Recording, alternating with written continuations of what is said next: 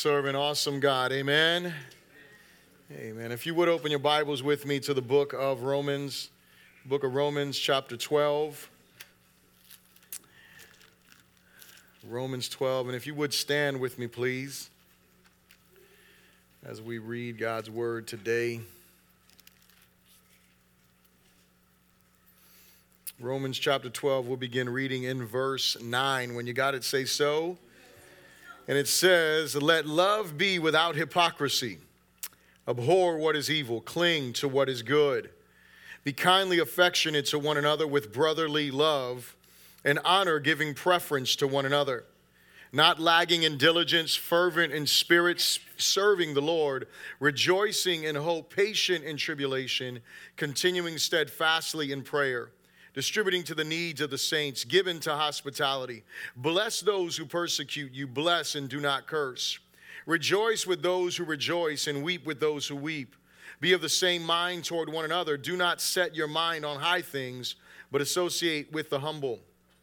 Do not be wise in your own opinion. Repay no one evil for evil. Have regard for good things in the sight of all men if it is possible, as much as depends on you, live peaceably with all men. Beloved, do not avenge yourself, but rather give place to wrath, for it is written, Vengeance is mine, I will repay, says the Lord. Therefore, if your enemy is hungry, feed him. If he is thirsty, give him a drink. For in so doing, you will heap coals of fire on his head. Do not be overcome by evil, but overcome evil with good. Let us pray. Lord, thank you so very much for your love toward us, for your grace, and for the beautiful, beautiful reminders, Lord God, that you are in control, that you are high, you are lifted up, you are holy, seated on the throne of glory. And so we bow to you in our hearts this morning, asking that you would open our ears, that we would be able to hear what you are saying to your church. God, speak to us. And Lord, give us the faith to respond. We pray this in Jesus' holy name. And everyone said, Amen. Amen. You may be seated in the presence of the Lord.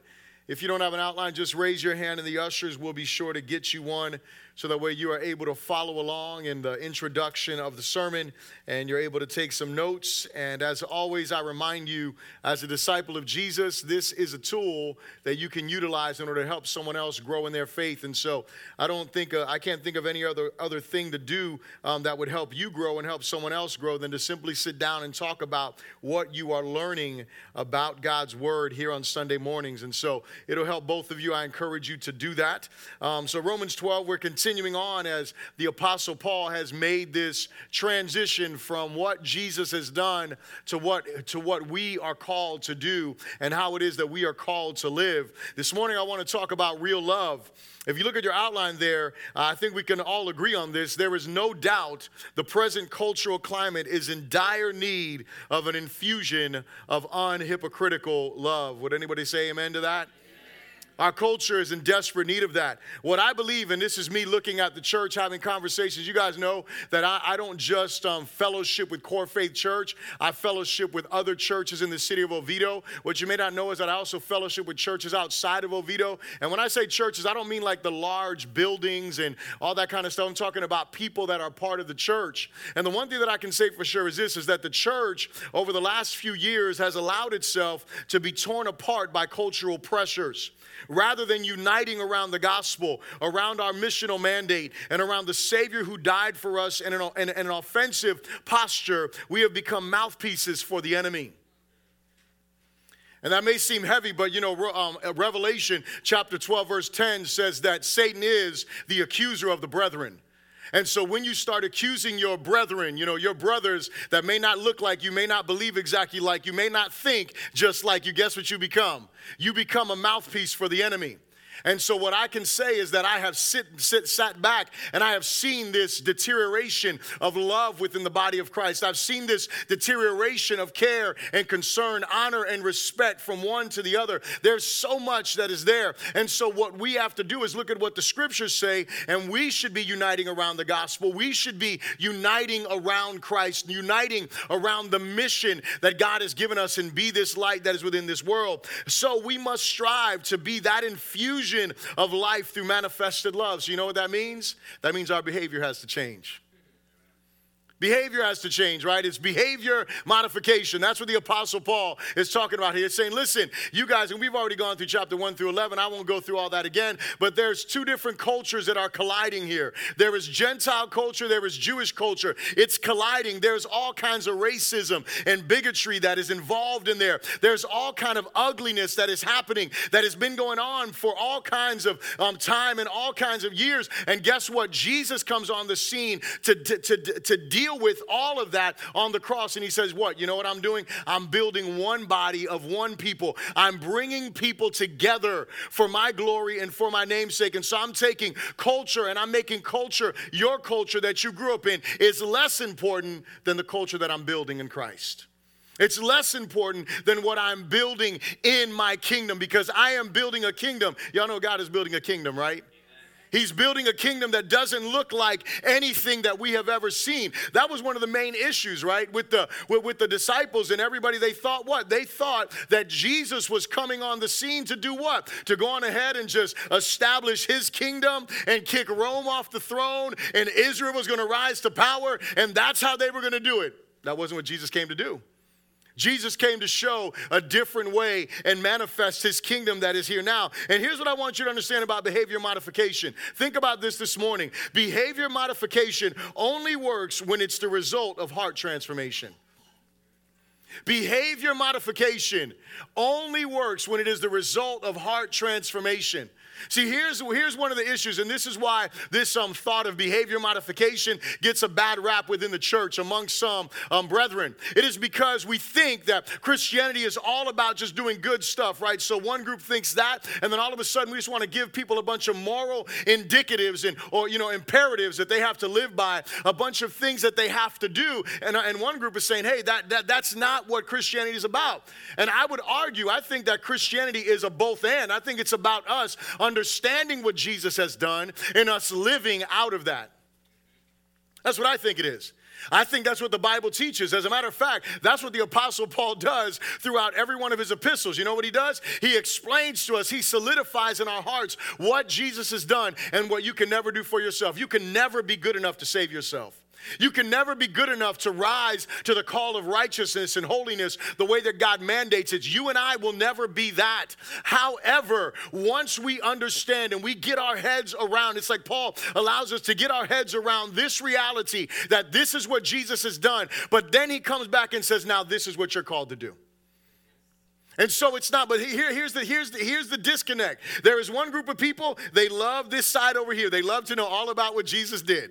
They love to be reminded about everything Jesus has done and everything that Jesus did for us. And then there's another group, and this is within the church, there's this other group. They want to know all about what you're supposed to do for Jesus. They want to focus on that. And what we have to do as a church that's going to be centered around the gospel is do what? Is recognize both. These go hand in hand. This doesn't save you over here. Your works do not save you, your works accompany your salvation. What Jesus has done should produce heart transformation. It is us sitting down. How many guys, let me ask a real quick question. How many of you attempt, we'll just say attempt, right? Attempt to memorize some verses in the Bible throughout the year? Maybe one verse a year, maybe, right? Once, you, you, you, you may not be perfect, right? Now, I want, to, I want you to think about this, about those verses that you try to memorize. How many of those verses are verses that are telling you about what Jesus has done for you? How many of those verses are like that? Or, or, or are you the type of person that is memorizing verses that tell you what you need to do, right? And, and, and there's no wrong. I'm just asking the question. Because in my heart, I feel like, you know what I need to do? I need to be reminded constantly what Jesus has done for me. Because that motivates me to live for him. It motivates me to honor him. It motivates me to bring glory to him. And so that's what we want to do here. So again, behavior modification only works when it is rooted, it's the result of heart transformation. And so Paul speaks here. Remember, he talked in chapter 1 and 1 and 2, he, he, he talked about us being a living living sacrifice. And so he's continuing to unpack that thought. And so he dealt with the gifts and the way that we should think last in, in the first part of this chapter. And now what he's going to do here is he is going to address something specific of the way that we deal and how we interact with one another. And so he talks about love here. And so the first thing I want to ask you to repeat after me is they real love, real love. is unhypocritical. Real love is unhypocritical. Now, now, think about that for a moment because Paul says here in verse 9, he says, Let love be without hypocrisy. Let love be without hypocrisy. Now, now that, that's a big, that's a huge statement, right? Because he's saying you're supposed to love without hypocritical actions and behaviors, and even go further and think about the motives of your heart when you are loving others, but don't be hypocritical in it.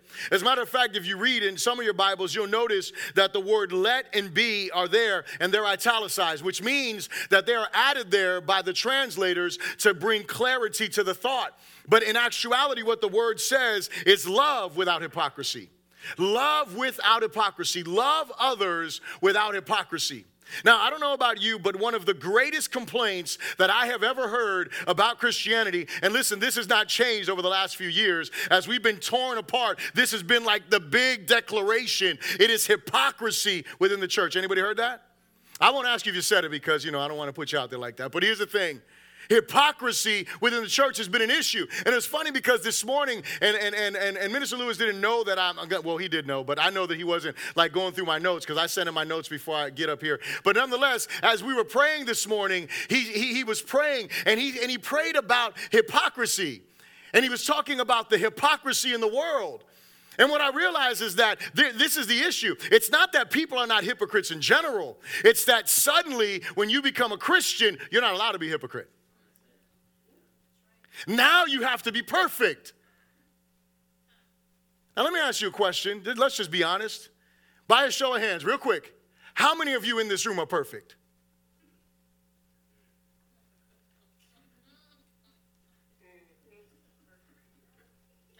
So let me ask you this How many of you in, the, in this room are hypocrites? if you ain't perfect, you're a hypocrite. Come on now. See, there's no, there, there's no way to slice that, right? Like either I'm perfect or I'm a hypocrite. It's either or. so we're all hypocrites. Let's just go home right now. Let's just let's call it a day. We're all hypocrites. That's just real. You know why? Because we are all, all of us are going to fall short of the glory of God. Here is the only difference. Here is where the difference lies. The difference is for Christians two things. Number one, Jesus died for your hypocrisy. He didn't die so you can live as a hypocrite. He died because you are a hypocrite. Are you here? The second thing is this as believers, we must be humble enough to recognize our hypocrisy. When we are hypocritical, when we mistreat someone, when we say something we shouldn't, when we do something we shouldn't, we must be willing to own it. And that is what should differentiate the world from Christians. Is that we recognize, man, we are hypocrites. We do have moments, and we don't continue to live in that, right? Because a real hypocrite would be one to just recognize, yeah, I'm a hypocrite, that's just me. No. We're called to live to this higher standard. So Paul says, let love be without hypocrisy. And so here's the thing just as there is no greater deterrent than hypocrisy, there is no greater encouragement than unhypocritical love. So the question is, what does, uh, what, what does loving without hypocrisy look like? And I want to say this it is not a singular act, it is a lifestyle. It's not just a one time thing that you do that makes you not a hypocrite in that moment. It is you living a life that is striving to love without hypocrisy. Let me say this when you and I commit to loving without hypocrisy, we will grow in our living without hypocrisy. When we commit to loving without hypocrisy, we will begin to grow in our living without hypocrisy in our life. It doesn't mean that we're not going to fall short. It just means that we are striving toward that aim of perfection. We're striving to live for the glory of God. And that's what we as Christians are called to do. And so, what does Paul say? Paul gives us what it looks like, I think, of, to love unhyp- unhypocritically. So, the first thing, look at the verse, it says, Abhor what is evil. Abhor what is evil. That's a strong word. Hate what is evil. Christians, we are supposed to hate what is evil. But can I tell you something? Above everything else, you need to hate what is evil in the mirror. Hello. See, unhypocritical love abhors what is evil, not just in others, but what's inside of you. It hates what is evil inside of you. It recognizes that sin that is lurking, that is that is waiting for the opportunity to rise up. It hates, it abhors to that evil. It also, in the same tone, it, it hates what is evil because it recognizes the effects of evil. Are you here? It hates what is evil in the world. It hates what is evil in the lives of others because it recognizes, man, if you keep living like this, if you keep doing those things, if you keep adhering to that ideology, you know what's going to happen? You're going to end up in this place, and I don't want that for you. I hate what is evil. We have to hate what is evil. We are to cling to what is good. Hold on, be glued to literally what is good. And so we hold on to the good. We hold on to the things that are righteous. We live those things for God's glory, and we encourage those in the lives of others. He says, Be kindly affectionate to one another with brotherly love love and honor, giving preference to one another. So be kindly affectionate to one another in brotherly love. And so, what is he saying? Here's what I want you to think about.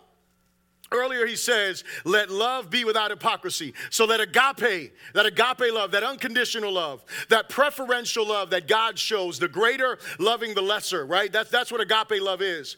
It's a love where God chooses to love you. He does not have to love you, He chooses to love you, right? That's what agape love is. And so, what I want you to grasp is that agape love is what solidifies your phileo love, right? Because it's brotherly love is that word phileo. It's that brotherly love, right? It's that, that type of love there. I, I read this quote and I thought that this was awesome. This is what it means to do this love the brothers of the faith as brothers of the blood. Love the brothers of the faith as brothers of blood. Now I want you to I want you to answer yourself this question now. Do you love your brothers in Christ equivalent to your biological brothers. okay, the brothers you love, all right? The biological brothers you actually love, right? We'll go there. We'll go there. See, because here's something that I notice, right? What I notice is that, man, we will tolerate our family a whole lot more than we'll tolerate our brothers and sisters in Christ. Hello brother and sisters in Christ, like we'll put up with their stuff. We'll argue with our biological brothers and sisters because we grew up with them arguing and fighting. Like there's things like, I don't know about you, but I know like with my family, I can just talk about my family. They're going to be here in second service. I'm going to talk about them then too. But, but, but here's the thing. There's certain things within, within my family that other people look at and it's like, yo, what's wrong with y'all? Like, like, you know, like, I don't know, some of y'all's family's just really loud, right? Like, our family's not just loud, we talk fast. Hello, right? Like you see my sister and I, we get together and we're talking, and it's, it's crazy, right? The thing is, there's certain things that we do, and you know what? You would be like, man, I wouldn't tolerate that because not your brother. It's not your sister. Ah, that brings a different light, right? When it comes to the body of Christ. You're my brother. You're my sister. I'm supposed to love you like that. I'm supposed to bear with you in love. Y'all remember that memory verse from the book of Ephesians, right? Bearing with one another in love, right? Right? I, mean, that, that, that, that's what it, it's there for a reason, right? Because some of you are unbearable, glory to God. Amen. I know I'm unbearable sometimes too. It's okay. Listen, I, am not, I'm, not ex, I'm not excluded from that. I'm just standing here. The reality is, if I'm sitting there, it doesn't matter. We all need to bear with one another in love, right? That's what this is, to love each other that way. And then he goes on to say, not lagging in diligence, right? So in honor, well, let's go there. In honor, giving preference to one another, right? So looking at others, right? And giving preference to them. Like, yo, you're more important than me. Like thinking that way about your brothers and sisters. This is a whole like different way of thinking. And now just pause for a moment. Let's think for a second over here to the people who are immediately receiving this text. They're receiving this text, they're reading this like, okay, give honor to others, right? Like have preferential, like look at, so I'm a Jew and I'm supposed to look at a Gentile that way? Or I'm a Gentile and I'm supposed to look at the Jew that way? Hold on a second. How, how is that possible? But this is what Paul is trying to get to get to the heart of what he's trying to communicate that we would be preferential with each other. And he goes on to say, not lagging in diligence, right? So be diligent in your love. He says, fervent in spirit, serving the Lord. Here's what we have to grasp our love towards others is really a service unto God. Get that. It's really service unto the Lord, rejoicing in hope, patient in tribulation, continuing steadfastly in prayer, distributing to the needs of the saints, given to hospitality. Think about all that right there. Being, be, being a person that is rejoicing in hope, that is patient in tribulation. See, without diligence and fervency in our service to the Lord, our hope will wane, our patience will run short, and our prayers will not be steadfast, which will result in what? Hypocritical love. It's fake love, it's pretense. It's not real. It's not heartfelt. It's not moved by the gospel. It's not really towards one another. And then all of a sudden, we're not taking care of the needs of the saints. Let me ask you a question. Think about this. I mean, because the bottom line is what? Is someone operating in hypocritical love cares more about themselves than they do about others. Real love doesn't just wish the best for others, but it is invested in the best for others. When was the last time that you were uncomfortable for the sake of one of your brothers and sisters in Christ? When was it? When was the last time you paid someone else's bills? Hmm. Hey, let, let, let, let's lower the bar. When was the last time you just invited someone over for dinner? Think about this. I mean, church, this is God speaking to us. This is His word to us. Hospitality. You know, that, that, that word has this connotation in it about caring for the stranger. Hello. See, that culture was different than ours in a big way. But the reality is that we care about others. Hello. We care about those that, especially our brothers and sisters in Christ. Second thing I'll ask you to repeat after me is this say, real love, real love. seeks to be a blessing. Real love seeks to be a blessing. Look what Paul says here. He says, Bless those who persecute you. Hallelujah. Bless and do not curse. Rejoice with those who rejoice, weep with those who weep, mourn with those. I'm sorry, I'm thinking of another verse here. Be of the same mind toward one another. Do not set your mind on high things, but associate with the humble. Do not be wise in your own opinion. See, here's the thing we are promised persecution. Are you here? We're promised persecution. Persecution is going to happen. That doesn't mean you got to run into it. The fact of the matter is, it's going to run into you. That's just a reality. What does it mean to be persecuted? See, because right away when we think about persecution, all of us have different ideas of what persecution is. Some of us think, well, in the United States of America, we don't have persecution. That's false. That's not true we have a different level of persecution. Let me give you the definition of the word so you're not just listening to me. But what does this word actually mean in the original when you look up the word persecution? It means to one that runs after, to pursue with hostile intentions, or to harass. Hello. So the verse could read like this it could say, Bless those who harass you. Hello, somebody. Bless those who harass you. Now, this harassment has to be in line with our faith, right? It's got to be that. And, and, and obviously, this can be in general, like we're harassed. But when we look at this here, we are supposed to bless them, not curse them. We're not supposed to speak bad about them. We're not supposed to wish evil upon them, right? You and, and, Paul is, is making it clear here. you cannot rejoice. Now look at this because he goes on and says, "Rejoice with those who rejoice, and weep with those who weep." Let me ask you this. Think about this now. Let's not just read through the text. How much of uh, uh how much rejoicing have you done with your brothers and sisters? Like when they are experiencing some type of blessing in their life, like you're rejoicing with them. Like, yo, I'm like overjoyed in your heart. You know, not that like, man, God, why not me? Mm-hmm. But like legit rejoicing with them.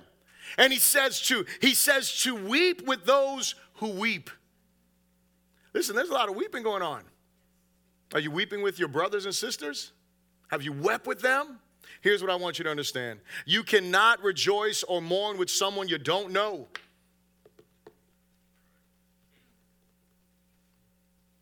You're never going to rejoice with someone you don't know. Not really. It doesn't hit your heart. You're never going to mourn with someone you don't know. You don't know them. Why would you? You're, not going to cry. Like I, you know, sometimes when you know when when like famous people die that I really don't know, and you know people get all nostalgic online and they're like, oh my goodness, so and so died. I'm like, did you even know them? Like, like I mean, people are like dying because someone died. And listen, I understand like you know feeling you know some some type of way, but but man, like some people go I think a little bit overboard. But the reality of that is they don't know that person.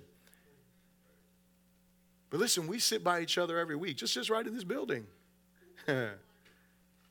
Do we rejoice with each other? Do we mourn with one another? That's what the church is supposed to be doing, right? That's what Paul says. And here's what happens is you won't know them if you're not seeking to live in harmony with them. See, notice what Paul goes on to say. Be of the same mind toward one another. That, that, that, that, that word picture there is be in harmony with one another.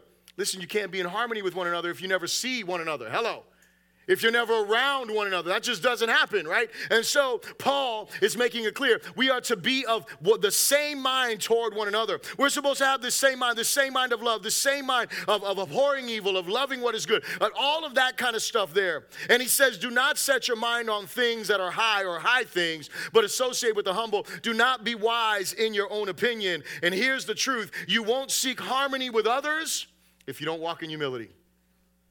Let me just say it like this prideful people, they don't love without hypocrisy. When you're, when you're prideful, when you're high minded, you don't love without hypocrisy. You don't really care about other people because other people are either there to help you or they're in your way. Hello. It's not real love.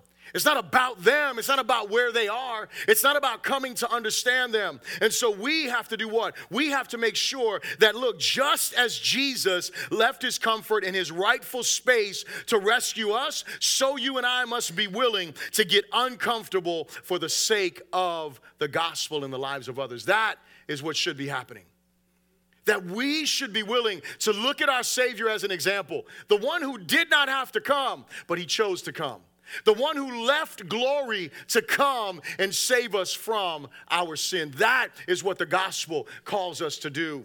Third thing I'll ask you to repeat after me is this say, real love, real love is, not is not overcome by evil.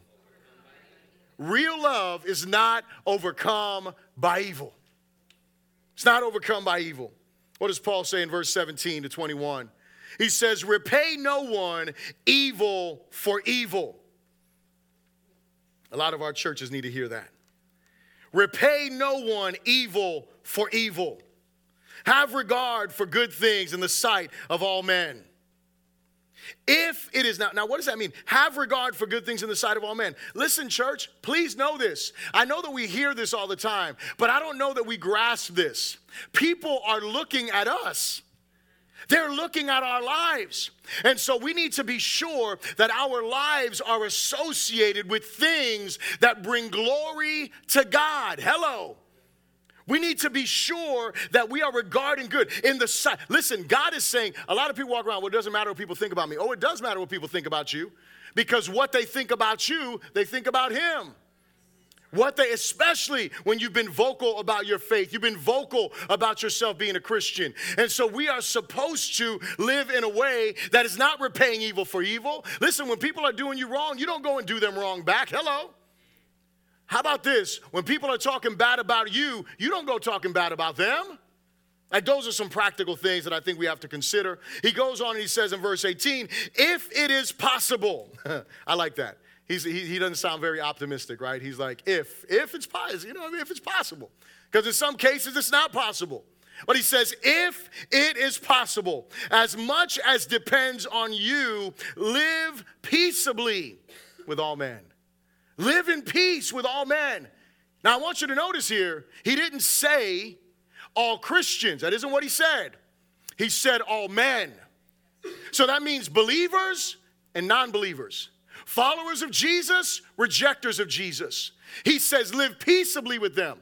Living peaceably doesn't mean that we agree on everything. It means that I want to be honorable to God. I want to recognize you as an image bearer of God. And I want to treat you with dignity and respect. And I want to be a person that demonstrates the love of God. So, if it is possible, as much as it depends on you. So, what is Paul saying? You don't be the cause of friction. Hello. You don't be the cause of discord. Listen, it may be them that is causing discord, but let them come back and say, Well, why don't you like them? I don't know. I just don't like them. Amen. Well, it's not you. It's not because you did A, B, C, and D, right? So, this is what Paul is communicating. He's communicating to us, letting us know hey, this is how followers of Jesus are supposed to live as living sacrifices. This is one, uh, what unhypocritical love looks like. Look what he says. I love this. Beloved, do not avenge yourself, but rather give place to wrath. In other words, hey man, don't don't don't take it on your own. Don't do what you want to do. But he goes on and he says what? He says, "For it is written, vengeance is mine, I will repay," says the Lord. Now some of us think, well, you know what, Lord, you get him. Right? Like, hey, you know what, God? I'm not going to get him. You get him. Your wrath, vengeance is yours. And we start this whole thing where it's like this manipulation thing inside of us because we're waiting for God to get him. Look, God, I'm not going to put my mouth on him. God, I'm not going to say, God, you get him. Wait a second. That's not what God says, is it? He says, bless those who persecute you. Isn't that what he just said a couple of verses earlier? In other words, you should be praying for them.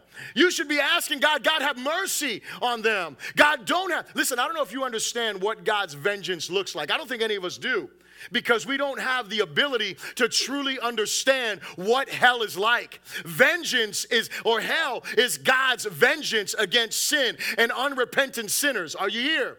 That is an eternity of separation away from God. I don't want to see God's vengeance on anybody's life, no matter how much of an enemy of mine they are. I don't want to see that. I want God to be merciful to them. That's what we have to, that, that's, that's a heart of love, right? is that we want God to show mercy to that person. He goes on to say, therefore, and he, he points it out, he says, if your enemy, not your friend, if your enemy is hungry, feed him. If he, speaking of your enemy again, is thirsty, give him a drink. For in so doing, you will heap coals of fire on his head. Now that's confusing, is it not? How many of y'all know what, what, what that means? Just raise your hand if you know what it means, because I want you to come and explain it, because I'm still kind of up in the air.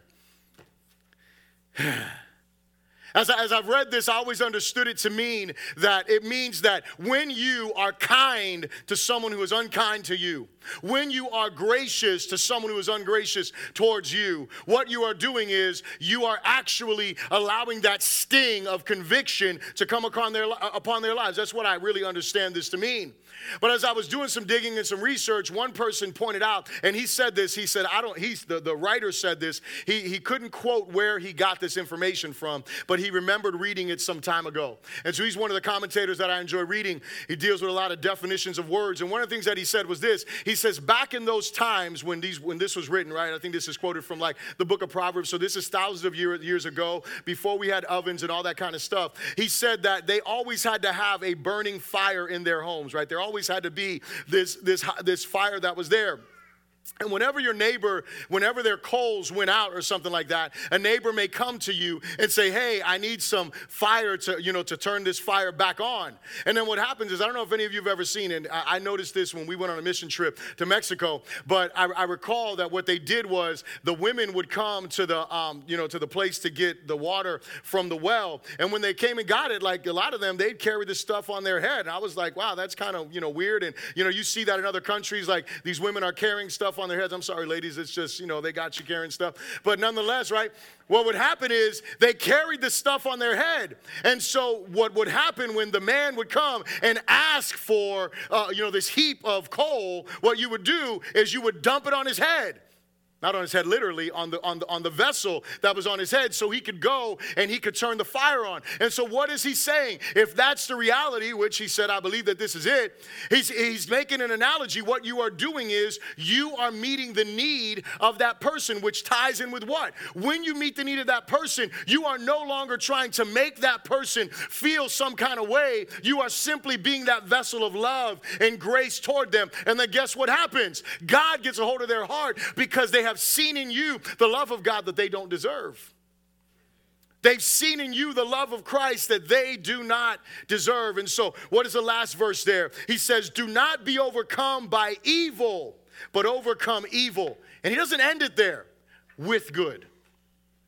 Don't just overcome evil. In other words, don't just not fall into the temptation. Don't just not uh, fall into the, to the desire to want wrong for someone else, but do good Seek God. Listen, to some of us, we don't want to do this because we feel like, if we're keeping it 100, we feel like it's enough that I didn't curse you out. Hello? It's enough that I didn't go ahead and, and listen. It, it, you, we'll say it like this. It's not about you're like, well, I don't curse. Well, no, but you could. You don't have to curse someone out to curse someone out. Hello. It's good enough that I didn't tell you off. It's good enough that I didn't respond to you the way that you deserved, right? Or the way that I felt like, you know, like for me, I'm like, well, I didn't respond to you, so, you know, I'm good. But wait a second. God says, no, wait, overcome evil with good.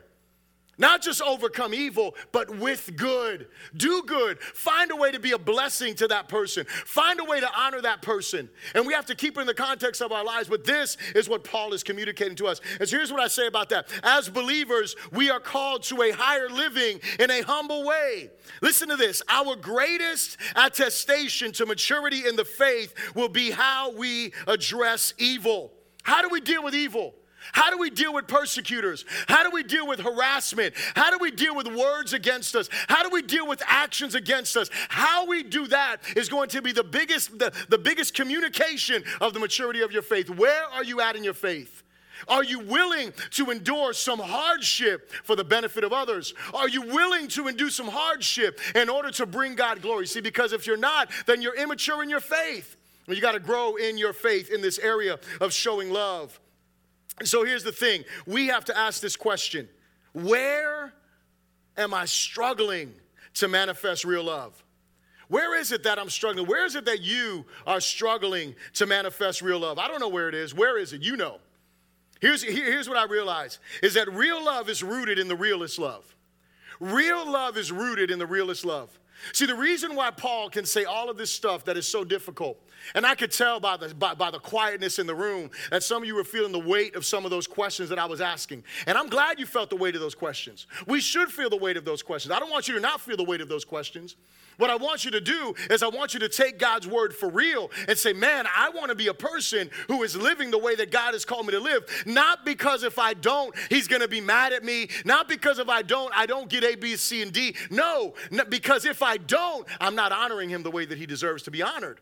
If I don't, I'm not honoring the sacrifice that Jesus made. See, the reason why weekly we go through the gospel, right, and we talk about the fact that, man, we are all by birth sinful, that we are all by nature, right? By nature, we're children of wrath because of what? Because our propensity is towards sin. Therefore, our actions are always going to lead us to sinful things. We're going to choose sin, right? Like that's the natural capacity, the natural desire and inclination within our hearts. And, and we realize that that even when we desire to do good, we will fall short of God's glory. And so Jesus comes and he dies in our place. He comes and he sheds blood on our behalf to do for us what we could never do for ourselves. And that way we can have a right relationship with God and we can know his love and he can and we can experience him in a relationship. He does that for us. So that way we no longer have to fear death. We no longer have to fear separation from God. We no longer have to worry, am I a loved son or a daughter? We no longer have to do that because of what Jesus did. And so that leads us to what? That leads us to expressing the realest love to other people. And so I don't know where it is that you struggle with this, but here's what I do know. If the roots of the gospel aren't growing deeper in your heart, you will never, never flourish in the manifestation of real love. So, where is it that you're struggling? I don't know where you're struggling. I can only talk about myself. Let's bow our heads. Let's pray together.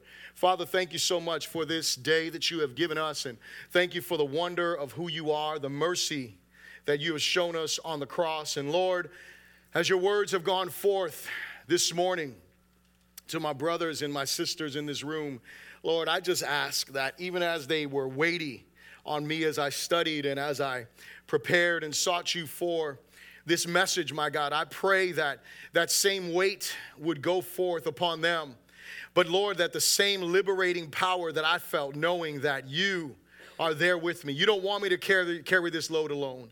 You don't want them to carry this load alone, God. Let us respond in faith. Let us recognize where we are. And Lord, let us follow you with fervent hearts, seeking you in prayer, God, and allowing you to change our hearts and make us more and more like you, Jesus. God, we thank you for this. And we pray this all in Jesus' good name. And everyone said, Amen. Amen. Come on and give God a hand of praise.